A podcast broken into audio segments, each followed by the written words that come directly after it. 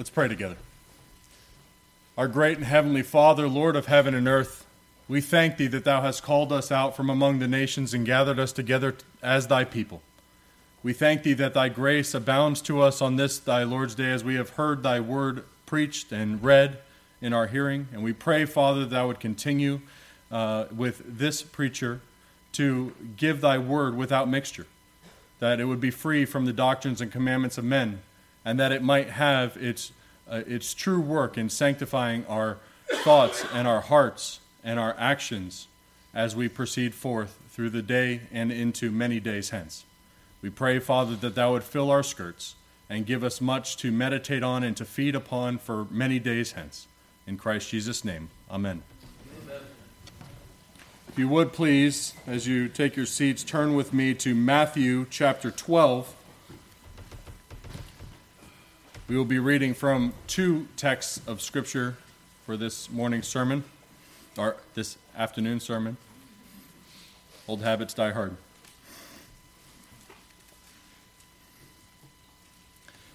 Matthew chapter 12, beginning at verse 1. Let us hear now the inerrant, infallible, and inspired Word of God. At that time, Jesus went on the Sabbath day through the corn, and his disciples were an hungered and began to pluck the ears of corn and to eat. But when the Pharisees saw it, they said unto him, Behold, thy disciples do that which is not lawful to do upon the Sabbath day. But he said unto them, Have ye not read what David did when he was an hungered, and they that were with him? How he entered into the house of God and did eat the showbread, which was not lawful for him to eat, neither for them that were with him, but only for the priests. Or have ye not read in the law how that on the Sabbath days the priests in the temple profane the Sabbath and are blameless? But I say unto you that in this place is one greater than the temple.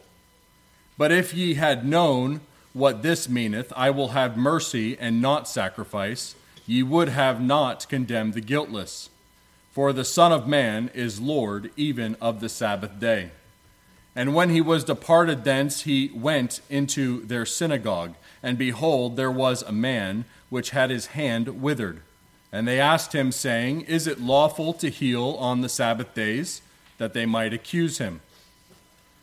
And he said unto them, What man shall there be among you that shall have one sheep, and if it fall into a pit on the Sabbath day, will he not lay hold on it and lift it out? How much then is man, a man better than a sheep? Wherefore is it lawful to do well on the Sabbath days? Then uh, saith he unto the man, Stretch forth thine hand. And he stretched it forth, and it was restored whole, like as the other. And if you would please also turn with me to 1 Samuel 21, verses 1 through 9.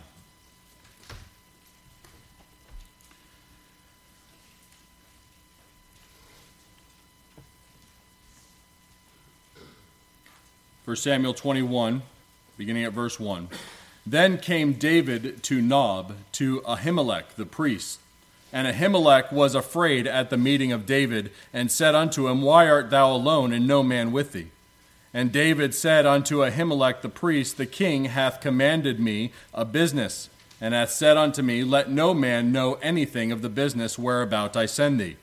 And I have commanded thee, and I and ha- I have appointed my servants to such and such a place. Now, therefore, what is under thine hand? Give me five loaves of bread in mine hand, or what is there, there is present. And the priest answered David and said, There is no common bread under mine hand, but there is hallowed bread. If the young men have kept themselves, at least from women. And David answered the priest and said unto him, Of a truth, women have been kept from us about these three days since I came out. And the vessels of the younger men are holy, and the bread is in a manner common, yea, though it were sanctified this day in the vessel. So the priest gave uh, the priest gave him hallowed bread, for there was no bread there but the showbread that was taken from before the Lord to put hot bread in the day when it was taken away. All right, we'll stop our reading there for the time being. So, brethren, as with every aspect of our lives, our goal as Christians is to continue to reform our life and our practice according to the Word of God, and to walk humbly before Him in submission to all that He has commanded. One aspect of that is that we would continue to examine ourselves with regards to our Sabbath keeping. I will say, as we come uh, about out of a reading of Deuteronomy 6, that this had actually come at a time when we were going through 1 Samuel in our family worship and had caused me much opportunity to consider and to meditate on what it means that there are works of mercy and necessity on the Sabbath day. And I was reminded of that this morning. So for now, let me get me out of the way and let's let the Word of God speak. For the larger catechism, it gives us some direction as to how the Sabbath is to be sanctified. And I'm going to read that now uh, as our quotation. How is the Sabbath of the Lord's Day to be sanctified? The Sabbath of the Lord's Day is to be sanctified by a holy resting all the day, not only from such works as are at all times sinful, but even from such worldly employments and recreations as are on other days lawful, and making it our delight to spend the whole time, except so much of it as to be taken up in works of necessity and mercy in the public and private exercises of God's worship, and to that end, we are to prepare our hearts with such foresight, diligence, and moderation to dispose and seasonably dispatch our worldly business, that we may be the more free and fit for the duties of the day. When we look at this answer that is given by our divines, we notice that there is a negative and a positive aspect of what they are presenting here.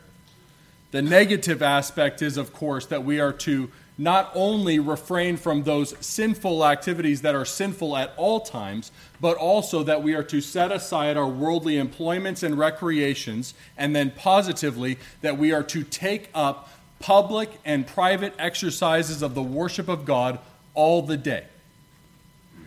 And then they have this parenthesis in there. Except, uh, let me see here, get the words right except uh, such as may be taken up in works of necessity and mercy. What does that mean? Right? If we are to um, consider how we are to reform our practice, really it's important that we fill up those words with what God's word has to say. In today's sermon, we're going to be examining what are works of necessity and what are works of mercy, and how might we sanctify even those works unto the Sabbath day. We must ask ourselves those questions. They're extremely important to us. And so let us begin our study by looking at the proof text that our divines used for this purpose, and that's Matthew 12, 1 through 13. Now, I will say, uh, as a way of aside, this passage here has parallel passages in both other synoptic gospels. You can find it in Mark 2 23 through 3 6 and Luke 6 1 through 11. As kind of a hermeneutical note here, while it is important when we approach the synoptic gospels to get a reading of all three, especially when they all present the same circumstance, it's also important to us to consider why the author may have excluded some things or included others. And that will help us in our exegesis. This will come out a little bit later as we proceed through this passage. So in Matthew 12, 1 through 13, Matthew aims to draw a contrast between the legalistic disposition of the Pharisees and the proper understanding of the Sabbath day practice.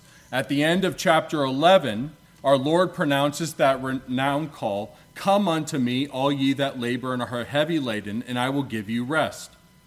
Take my yoke upon you and learn of me, for I am meek and lowly of heart. Is it not then proper that Matthew should continue with an example of our Lord's practice on that great symbol of our heavenly rest in the Sabbath day? And so, what he's going to do is he's going to proceed to a set of circumstances and uh, two different sets of circumstances on two different Sabbath days. In the first instance, in verses 1 through 8, we see Jesus and his disciples passing through the corn. Okay, no doubt, as was our Lord practice, he was probably busy about moving from the synagogue to some sort of private residence where he would continue in, in private duties of worship or some other such thing. But we can rest assured, although the text does not say so, that their journey, journeying was in support of a proper keeping of the Sabbath in some way. And while they were passing through the corn, the disciples became hungry. Okay? Travel back then, children, was not like travel today. They did not have nice, cushy cars with air conditioning where they could travel very comfortably, perhaps with some snacks in the middle console, right, from one place to another. Instead, they had to walk from one place to the other, or ride a donkey or a horse or other such things as that. And so the disciples, as they're walking through the field, avail themselves of the provision in Deuteronomy 23 24 through 25, which speaks to landowners that when they harvest their fields, they are to leave the corners of their fields for the poor and the needy so that they might take and have some nourishment for themselves. And so, what do they do? They reach up, they take, they put it in their hand, they rub it together to get the chaff off of it, blow it away, pop it in their mouth, continue on their way. We note the moderation of that activity. They did not take from the corn, gather it up into a heap, take it home, break it all to pieces in a mill or other such thing, prepare it, cook it, uh, and get it all ready and do that. They did the minimum amount necessary to satisfy the necessity of the time and moved on. However, the Pharisees, standing in wait for an occasion to accuse Christ, found an opportunity in this circumstance. They say, Behold, thy disciples do that which is not lawful to do upon the Sabbath day. Notice that the Pharisees are not blaming the disciples for picking the corn or the grain on the corners of the field. There's a direct commandment in Deuteronomy that allows them to do that. Instead, we know that the Pharisees were legalists and hypocrites who built up a system uh, of man made doctrines and commandments around the law to place burdens upon the people of God beyond that which God has revealed. Jesus will describe this later in Matthew 23, 4 through 5, when he says, For they bind heavy burdens and grievous to be borne, and lay them on men's shoulders. But they themselves will not move them with one of their fingers, but all their works they do to be seen of men. It is not a uncommon instance for hypocrites and legalists to be uh, exact upon the external observance of something and yet miss the heart of it entirely. They preferred strict conformity to external observances and ceremonies. They would prefer that the disciples continue hungry rather than to be refreshed in their bodies so that they might be more equipped to go about the duties of the day. Let this never be said among us, especially as we are talking about the subject of necessity and mercy, not to be censorious of one another in that. But the true purpose of the Sabbath was pushed aside and replaced by a mere external observance of laws and rituals. Okay, so they asked this question why do your disciples do that which is not lawful to do on the Sabbath day? And so Christ proceeds with five arguments. Some of them you will see in Matthew. You will see one in, uh, in Mark that does not exist in Matthew, but Matthew is the most full, so we'll keep that as our main text. And I'll point out where the other synoptics add some additional clarity. Five arguments. The first argument is taken from 1 Samuel 21, where we had just read about uh, David eating of the showbread. Now, to provide some context around this, just for our memory's sake, here's what was going on. David had just had confirmation from Jonathan about the murderous intent of Saul. And so he fled. Notice in the passage, if you continue reading, he also didn't have a sword. He didn't have provisions. Him and his men were making a rapid escape from Saul, and they come to the Lord's house to Ahimelech, who was the high priest at the time. Okay? Now, when we see this, we see David come to Ahimelech and, and say to him, I am on, a, uh, on an errand from Saul. Now, I'm going to leave aside the fact that David lied in that instance. You can take that up for your private meditations later. However, he, he appeals to Ahimelech and says, Do you have any provision? And Ahimelech says, I don't have any common bread under my hand. All I have is the showbread that was removed from before the Lord to be replaced by fresh. And since there was no common food there, um, we see that Ahimelech giving that sacred bread was not unlawful in that instance in order to meet David's necessity. So we have a positive command given in the Old Testament concerning the showbread. And it was not unlawful for him to partake of those things. Calvin will say on that passage the ceremonies of the law are not violated where there is no infringement of godliness. There was no, nothing on the part of Ahimelech or David that were seeking to do violence to the ceremony, but only to meet a necessity. Okay, the second argument that he'll make is that uh, Christ appeals to the servile work of the priests, which were necessary for the furtherance of the worship of God. If all servile work is a violation of the Sabbath, the priests would find themselves blameworthy uh, in the prosecution of their ceremonial duties. We just had the opportunity to go through Leviticus and think of all the work the priests had to do slaying and butchering beasts, filling the oil in the menorah, removing and replacing the showbread, feeding the fires of the altars, instructing the people, and other aspects of ordering and facilitating the worship of the Lord that was common in those days. I will say here that your pastor does a lot of work on the Lord's Day, such that many of us have seen him afterwards quite tired. It's a lot of work to put uh, to further the worship of, of God on the Lord's Day. And yet, this servile work is necessary in order to further the worship of God among the people. Okay, so now um, our Lord has knocked down two different types of works of necessity, hasn't He? One, a work of necessity that is not in furtherance of the Lord's worship, and one that is. So then he continues to the third argument. And he says uh, that uh, he, uh, the third argument is derived from Hosea 6 6. If you would turn with me there, we're going to read the passage surrounding that.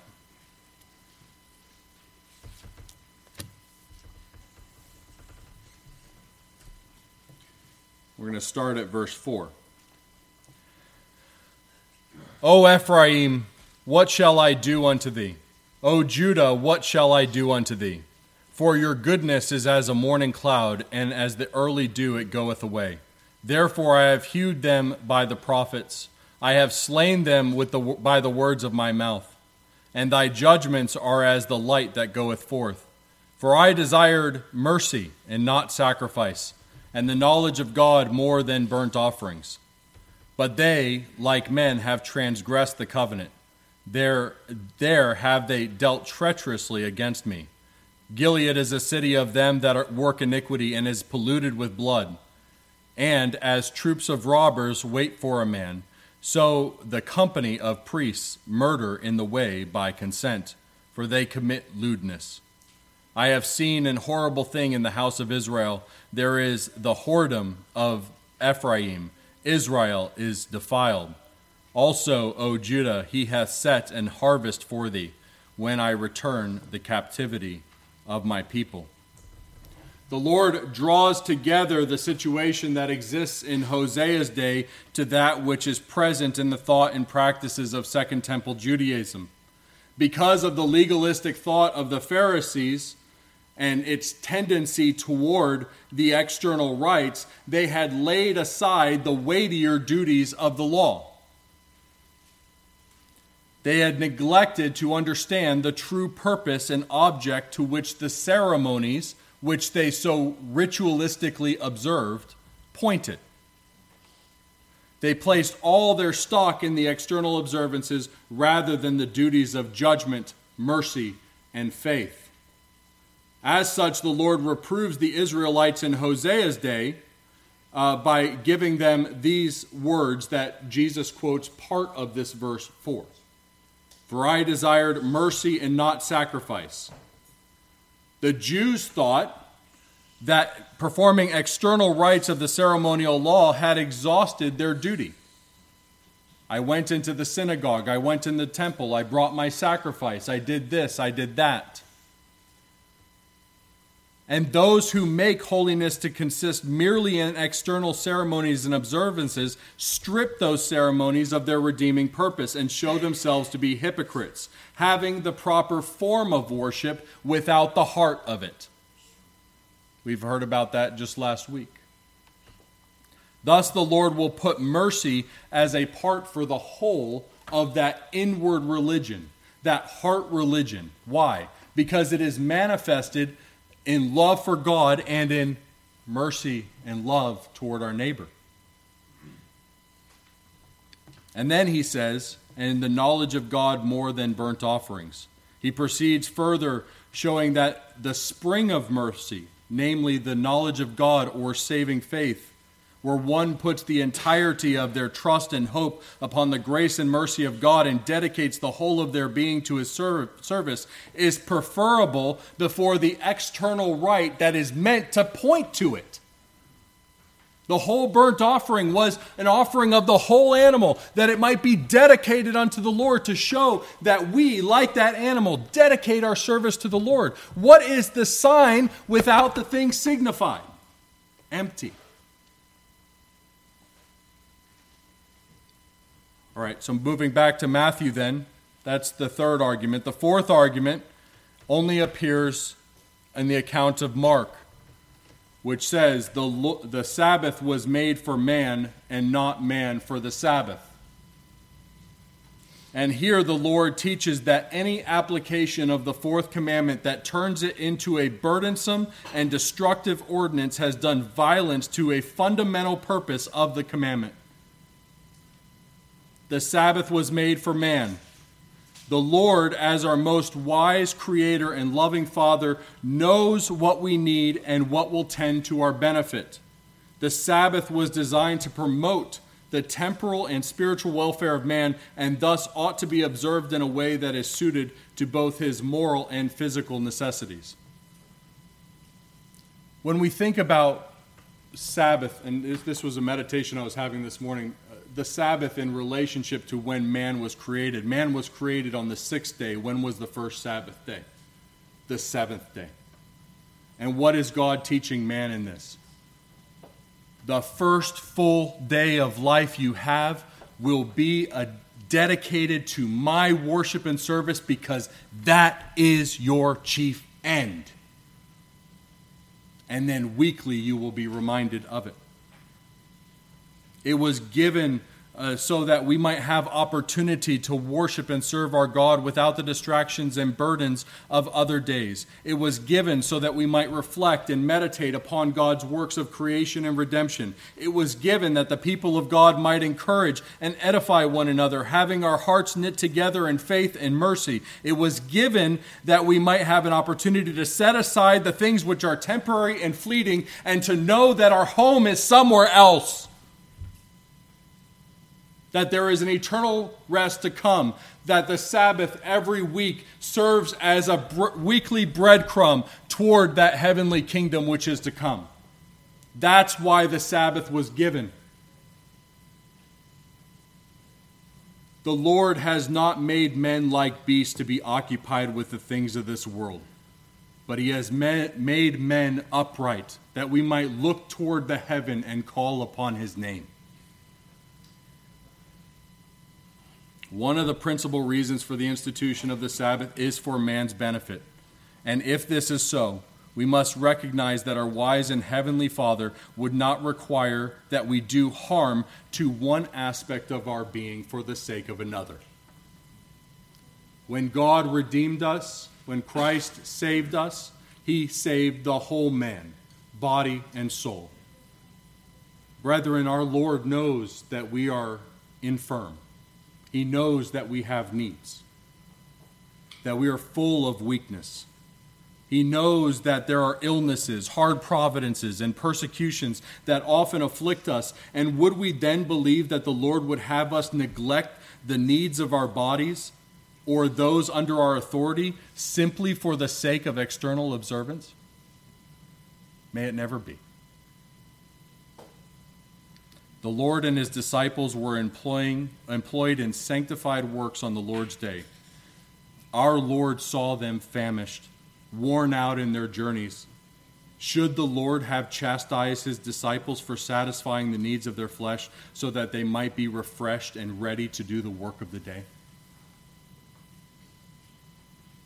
Surely any answer that would require a neglect of these necessities in order to stand on ceremony must cannot be said to do honor to the Sabbath day. The final argument in this first section for necessity is the Lord says, The Son of Man is Lord even of the Sabbath. Let me make a brief note here. There, have, there are some who may assert that this statement is the Lord exercising his divine authority to abolish the Sabbath day. That does violence to the text. There is nothing in the text nor in the practice or teaching of our Lord, or in the practice or teaching of the apostles, nor in the practice or teaching of the saints throughout history that would lead us to believe that the Sabbath has come to an end. We point to Hebrews chapter 4, for instance, for a direct statement to that regard. The Lord is not overturning the Sabbath, He is instead establishing it according to its divinely intended purpose. In Luke's account, and this is where that hermeneutical note I gave you earlier comes to play. In Luke's account, only two of these five reasons are given the one concerning David and this statement here.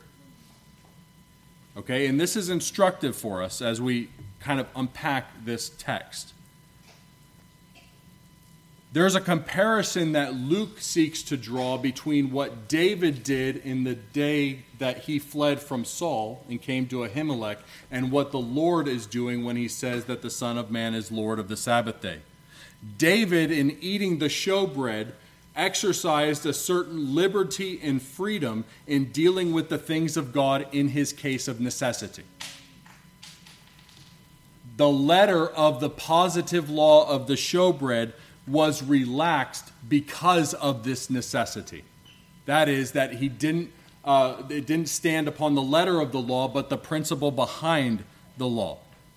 So that an exact observance of the letter of law, which was required, uh, was pushed, not pushed aside, but, but mitigated by the case of necessity. He did not exercise a freedom to abolish or to modify the ceremony, but deviate slightly from its sacred use to a common use in the case of necessity. There was no infringement upon the purpose, object, or character of what was being represented. And let me prove to you that here. What was the showbread meant to represent? The showbread was meant to represent the provision that the Lord supplies for his people in the 12 loaves set before the Lord and was daily refreshed. Okay? It's some commentators have said about our daily bread that the showbread was a type or, or a symbol of the fact that the Lord continues to provide our daily bread. Okay? If that's what the sign is, should we withhold the sign when daily bread is needed? Absolutely not. What would it be to say, No, we cannot provide this showbread to you, David, though you have a daily necessity, because we must allow the ceremony to stand, which shows that this showbread that the Lord shows in the showbread that the Lord provides for our daily meat. How backwards would that be?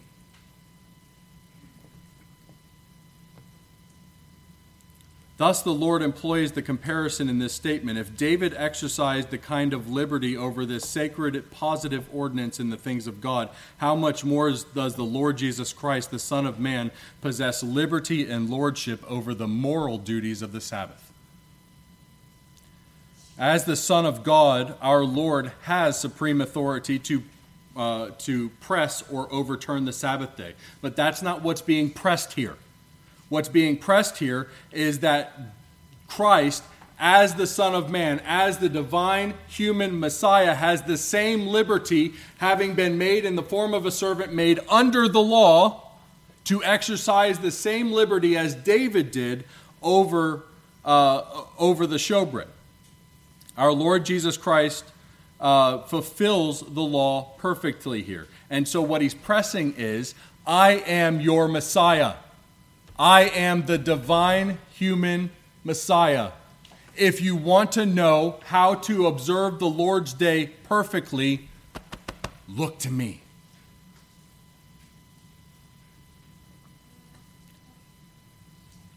Christ is the one who is rightly applying the Sabbath. He is the one who is fi- filling up the law for us.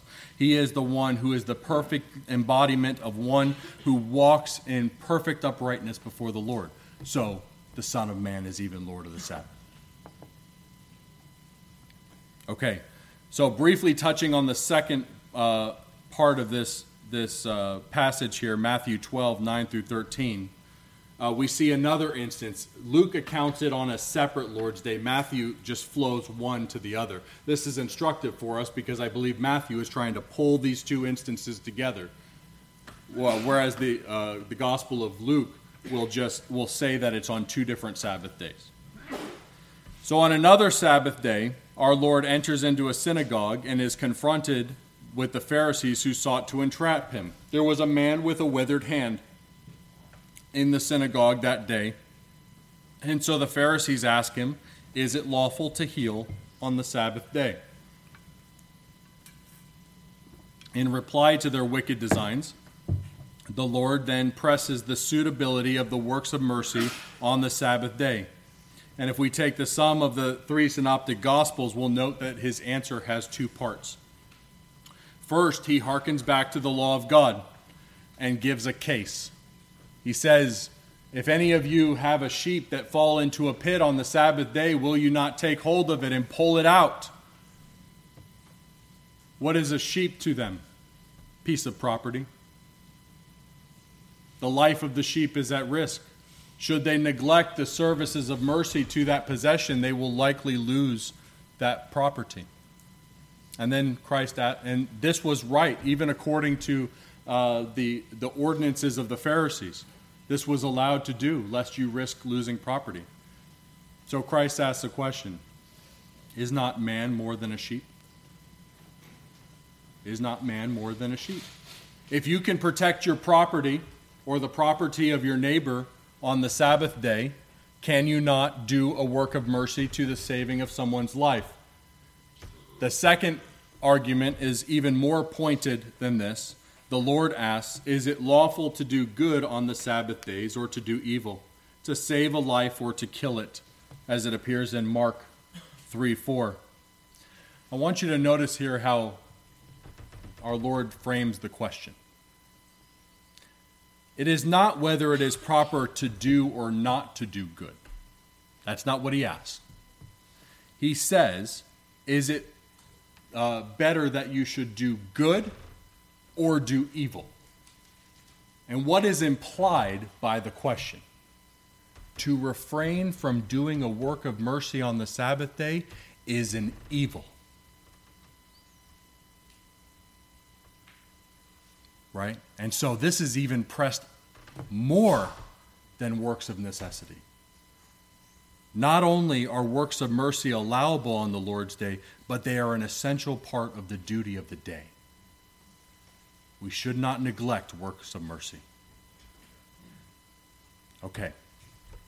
So, having you know given some clarity to the text, uh, what I want to do is descend into some practical aids to help us conform our Sabbath practice to the teaching of our Lord. We cannot descend with works of mercy and necessity into particulars because there is a lot that is left to the Christian prudence and the general rules of the word. Right? But what we can do is give some practical guidance of how we ought to think about those works of mercy and necessity to help us to sanctify those works more so on the Sabbath day.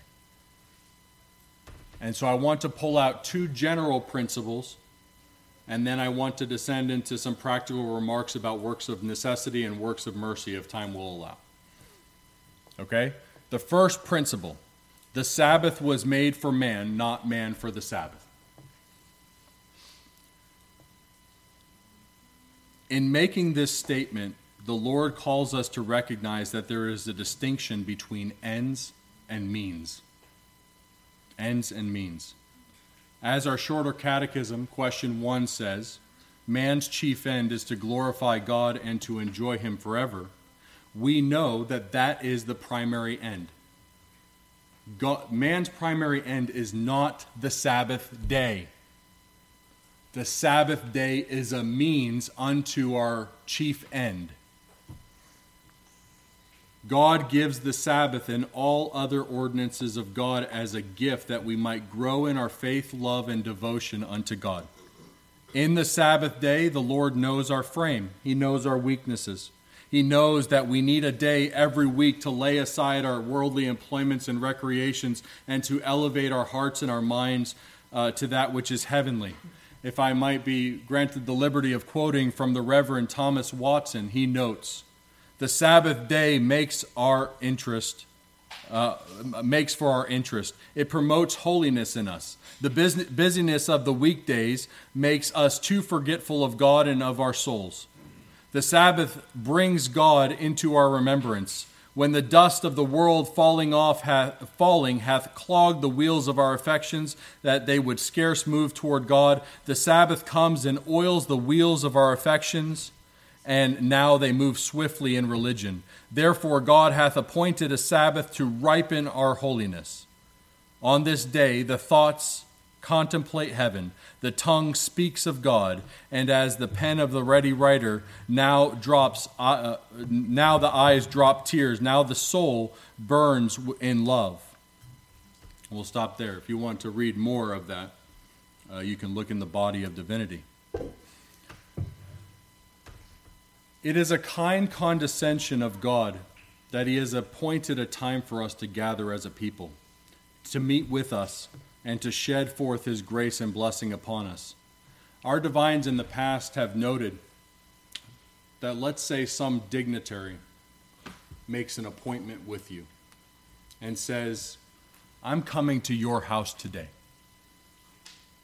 President of the United States, Senator, King, Queen, take your pick.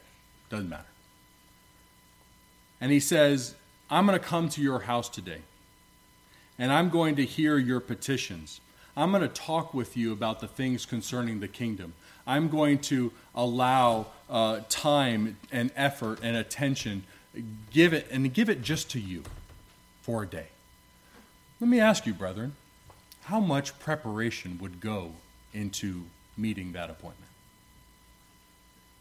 Would we not plan out days in advance? What are we going to set out to eat? How are we going to clean the house?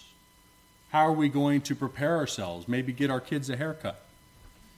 Right? Other such things like that. Brothers and sisters, has not the God of heaven condescended to make an appointment with you today? Does he have anything to gain by it?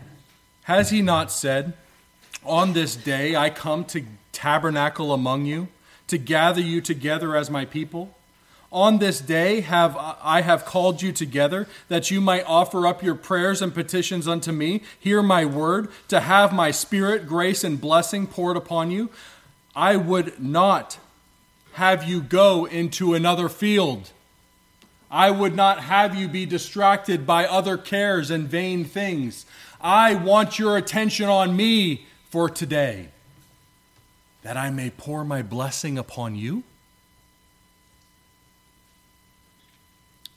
Brethren, if the sovereign God of heaven and earth has made an appointment with you on this day, if he has uh, called you and drawn you together with cords of tender love and affection. He has bowed his ear toward you to hear your prayers, to receive your praises, to speak unto you by the word of truth, which is necessary for your soul's salvation. Would we account this a light thing? Ought we not to lay aside the trifles of this world that we may delight ourselves in the dainties of heaven?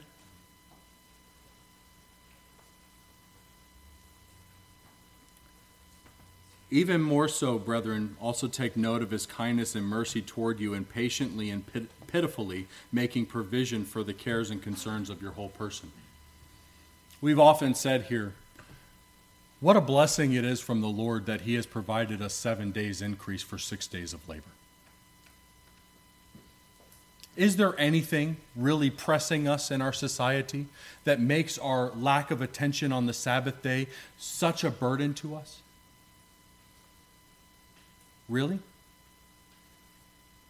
He has given us more than we could ever ask or think. We here sit in a building with air conditioning. We have food ready, made for us outside. Thank you, ladies and gentlemen. We have everything that we could possibly want. And yet, is this day to be a burden for us? Has He not taken care and mercy over us?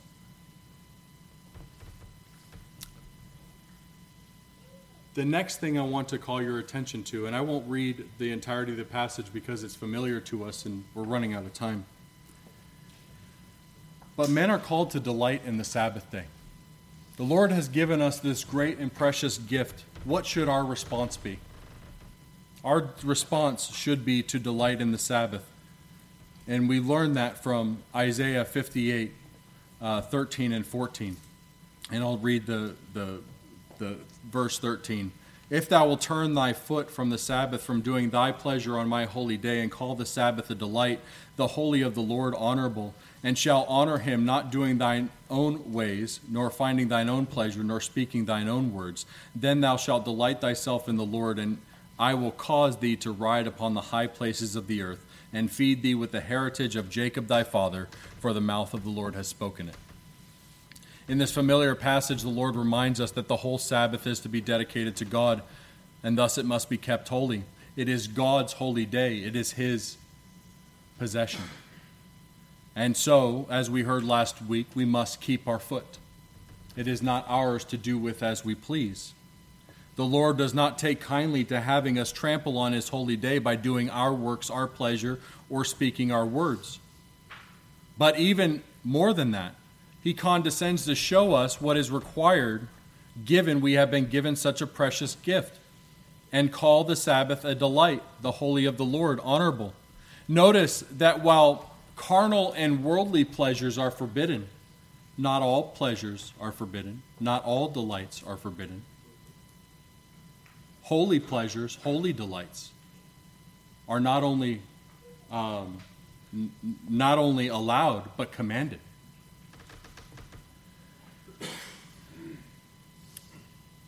A heart purified by faith will not find the Sabbath day to be burdensome or grievous, as we see in 1 John 5 3, but instead will take pleasure in the duties of the Sabbath. It will be to him a refuge from the miseries and toil of this world to be reminded again that this is not his final home. This is the day that the Lord has appointed for sweet and intimate communication between him and his people. Would not the heart leap for joy, anticipate its approach, extend every effort to take hold of our blessed bridegroom, to taste the sweetness of his dainties, to bask in the glory of his presence? This is what delight looks like. Should not our hearts melt in the glory of His grace and be quickened and enlarged towards all His holy commandments if we had more delight in the Lord's day? A heart that delights in the Sabbath would not be so easily pulled away from the day's service by trivial things. And even in those things that do draw us away because of necessity, would not the heart that delights in the Sabbath be more diligent in removing any impediments or any case of necessity out of the way as quickly as possible, lest we be overgrieved that we have not been able to wring out every drop of grace out of the Sabbath day?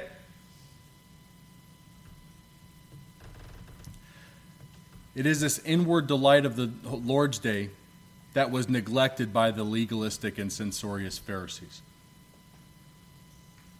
Delight in the Sabbath is the only, only possible in a heart that is sanctified by faith. And it is this delight that issues forth in a proper keeping of the Sabbath. The Lord gives us faith. We respond that, with that faith to have delight, love, and adoration for Him and all His holy commandments. They are not burdensome or grievous to us. And no amount of legislation or restriction can produce or promote this delight. We must understand that. For the Pharisees, they thought if we can just put these guards around it, right? Add this legislation, add that legislation, only this many steps, only this, only that. Doesn't produce delight. If we have the delight, we would leap into obedience because we would not have it any other way. It is a fruit of faith, and this faithful delight in the Sabbath will regulate and inform our works of necessity and mercy and how they ought to be undertaken because we would not be drawn away by trivial things. Okay, so having those two principles set before us, let's descend into some practical uses for works of mercy and necessity, or necessity and mercy in that order. The first point that I want to make comes out of our catechism question, which stresses, uh, stresses to us the importance of preparation. Preparation. Here's an illustration that I was thinking about late yesterday. You know, oftentimes I'll watch my children when we're inviting somebody over to the house that they're really excited about. Right? Really excited that they're coming over. And it seems like it's so much easier to get them to pick up and do the things that they are supposed to do when they know something is coming and that they need to do those things in order to prepare for that thing. Isn't it? And even more so when they know they're coming, what are they doing? They're going to the door, they're looking out the window. Are they here yet? Are they here yet? Why? Because they delight in it. Our preparation ought to look very similar, perhaps a bit more mature, but very similar. As we go about our week, we must develop and continue to reform what we have called in, at our church the Sabbath cadence. As the Sabbath is considered the queen of days and, the source of, and a source of joy, it is important to manage the other six days of the week in a way that allows us to set aside our worldly tasks and obligations on the Lord's Day. This will help us to fully enjoy and observe the day of rest and worship. Now, note in Scripture that there's no set time for preparation. Now, the Jews, you know, in Christ's day had set aside a day of preparation. But in Scripture, there's nothing ordaining Saturday must be the day of preparation. And I think that there's a good reason why. Because we ought to be preparing every day of the week for the upcoming Lord's Day. We ought to be thinking as uh, using what the divines encourage us with, with these three words foresight, diligence, and moderation. Foresight. If we understand the importance of the day ahead of us and walk in anticipation that it approaches, we'll be more diligent about the pre- uh, preparing for it. We might ask ourselves, how can I dispatch my worldly business so even those works of necessity are lighter and less disruptive? To the pious duties that most properly belong to the Sabbath. May we perform some of the work during the other six days of the week that it might be lightened. You know, for instance, um, uh, we were talking about in our household preparing the meals ahead of time so that all they might need to be done all that might need to be done is heating them up setting out the clothes making sure the van or the car is gassed up making sure that things are loaded and ready to go so that when the lord's day comes those things are much lighter should we look forward uh, also we find ourselves distracted by the cares and concerns of the world as they enter into our minds because we're anticipating something in the upcoming week, right? Is there a way that we can be diligent about our callings in such a way that we make preparations for the things coming up in the other week so that when the Sabbath comes, you can go and say, No, I have made my plans for that. I'm going to thrust this out of my mind because it is not for this day. The plans are in place. And the, these things are going to vary from week to week as the situation arises. But are we using foresight? Are we looking toward? Diligence. Are we employing ourselves to diligently working in our worldly callings and concerns throughout the week that we do not suffer the ill effects of procrastination? having our minds encumbered and diverted or taken up which that, with that which is unlawful on the Sabbath day? Are we being diligent during the other six days of the week so that the Sabbath day might be made more free? And finally, moderation. Are we making provision for ourselves by moderating our weekly activities so that we have ample time to prepare? Are you moderating your activities in the week so that on Saturday you might get the proper rest that you need so that you might be awakened and refreshed on the Lord's day? Are we making the time on Saturday or some other day of the week to confess our sins, to, to read our scriptures, to think about the sermons that were passed and anticipate those sermons that are coming in the future? All these things come in by moderation. If we are running at 100 miles an hour all six days of the week, is it any wonder we're out of gas when we hit the seventh?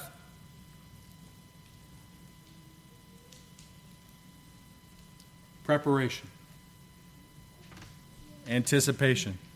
You have an appointment, and it's appointment that you must be ready for. Regrettably, we are at time. I uh, far outstrip my notes but I hope that you might have gleaned something uh, helpful, and perhaps we will take this up another time. Um, so let this be a matter of continued meditation on all our parts. I will tell you that in preparing for this sermon, there's a work on Sabbath sanctification by William Gouge. If you have the EEBO um, library, or perhaps you can find it on Google Books, it is very practical directions um, in a catechetical type format, question and answer, where he lays out several things to consider when with regards to sanctifying the Sabbath that I know that you'll find helpful. Um, I certainly did. And so, if you want to get ahead, um, you can certainly look at that. But I hope we, we encourage ourselves here by recognizing that these works of mercy and necessity, they really only get in the way when we don't have that proper delight and perspective on the Sabbath day that we ought to have. The Lord has made provision. The Lord is patient, kind, wise, loving, long suffering. He is going to make a way so that you can fulfill the duties of the day without burden. So let's use them in proper proportion, recognizing the main purpose of the day and laying aside anything that might uh, encroach upon that main purpose. Okay? Let's pray together.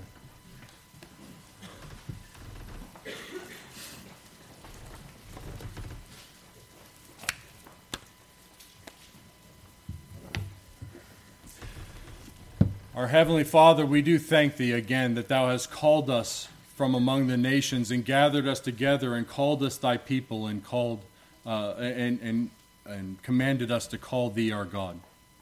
We pray, Heavenly Father, that as we think about the great blessing that Thou hast bestowed upon us in giving us a Sabbath day, a time to come and to worship and commune with Thee, to have Thy word and grace shed upon us, we pray, our Heavenly Father, that Thou would help us to take more delight in it, to seek after that main purpose of the Sabbath, to glorify Thee, and that we might be more sanctified and ready to fulfill all of thy commandments.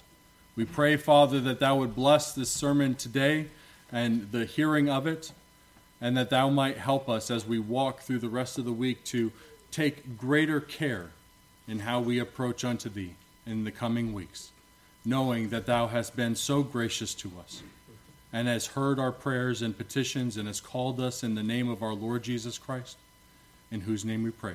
Amen.